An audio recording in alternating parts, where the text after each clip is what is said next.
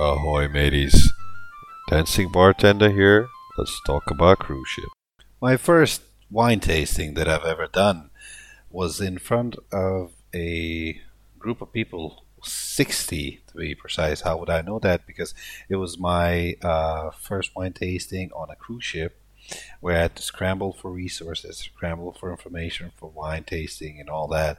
As my management basically told me that part of my job is to do a wine tasting for people who pay for it, and uh, wine tasting event would cost uh, sixty dollars per person, where I would have to choose five different wines, pair it with uh, five different types of food, and explain how and why would it change um, the appearance, sorry, the perception of taste between wine and food.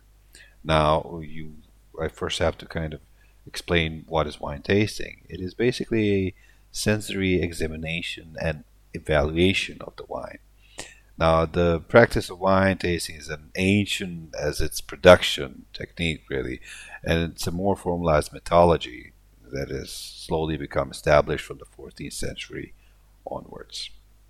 I'll talk about some more uh, about the history of wine at a later time.